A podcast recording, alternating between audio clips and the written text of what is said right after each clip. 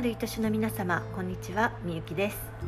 関西空港のある町泉佐野市で未病改善予防美容をコンセプトにしたエステティックサロンミューの運営や薬膳茶講座ドライフルーツショップミーこんじゃく堂の運営などをしております。さて本日の声のブログはそれ免疫力下げてますからという内容でお届けしていきます。まあコロナの影響でね免疫力を高めるという意識が高まっていると思うんですが皆様いかがでしょうか？よくお聞きしたのが、えー、免疫力を下げないためにしっかり食べることを意識してましたというお話ですね、まあ、免疫力の話をするとめっちゃ長くなってしまうんでこう今日はねちょっともう簡単な感じでお伝えしたいと思うんですが免疫力っていうのはそもそも、えー、低くてもダメですし高すぎても飽きませんね。なんでかっていうと、まあ、低いともちろん自分を守ることができませんし高いと自分を攻撃してしまう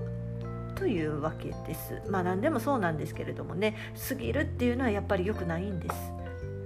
で、えー、コロナのでねあの自粛をされてる中皆さんもあの遭遇されたと思うんですけれども私もスーパー行ってびっくりしましたね。何にって言うたらあの品切れしてる商品たちです。何が品切れしてたってインスタント食品。あとはパスタとかね粉もんとかね粉類ですよね。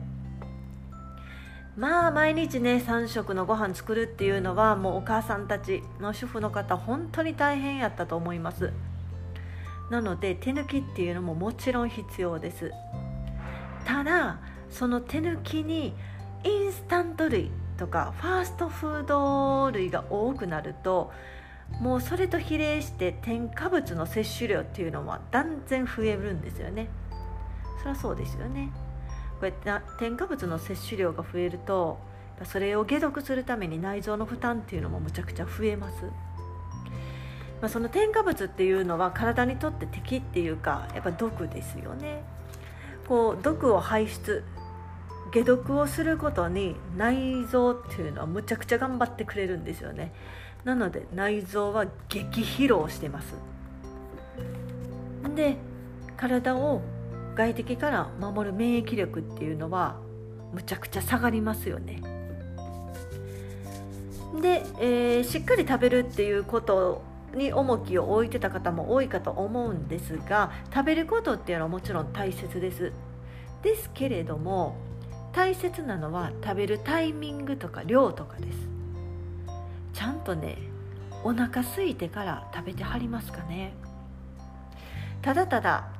まあ、これはね働いてたりしたらまあ、学校行ってたりしたらしょうがないんですけども時間やからって言ってお腹も空いてへんのに食べるっていうことがねこれ多いんじゃないかなと思うんですよね。これが免疫力を下げることにもつながってるんですよね。なぜかって言いますとそれは胃腸に負担がかかるからなんです。胃腸が弱るっていうことは消化吸収が弱るっていうことですよね。もう途端にね内臓に負担かかりかかります。もうあの内臓に負担胃腸も含めて内臓に負担がかかってるっていうことはこれねもう免疫力下げてるっていうことですからね。なのであのしっかり食べるっていうよりはおなちゃんとお腹が空いてから食べる。であと食べ過ぎない。これむちゃくちゃ大事になってきます。もう内臓に負担をかけへんっていうことですよね。これがね免疫力がしっかり働いてくれるっていうことにもなります。例えば、えー、風邪をひいてる最中特にねあの胃腸を休めることっていうのが大事になるんですけれども風邪をひいてる最中ってこう食欲落ちるじゃないですか。それはね体がそれを求めてるからなんです。なので風邪をひいてる時に食欲あらへんけどももうとりあえず、えー、体力落ちらんように食べとこかっていうのが一番あかんやつですね。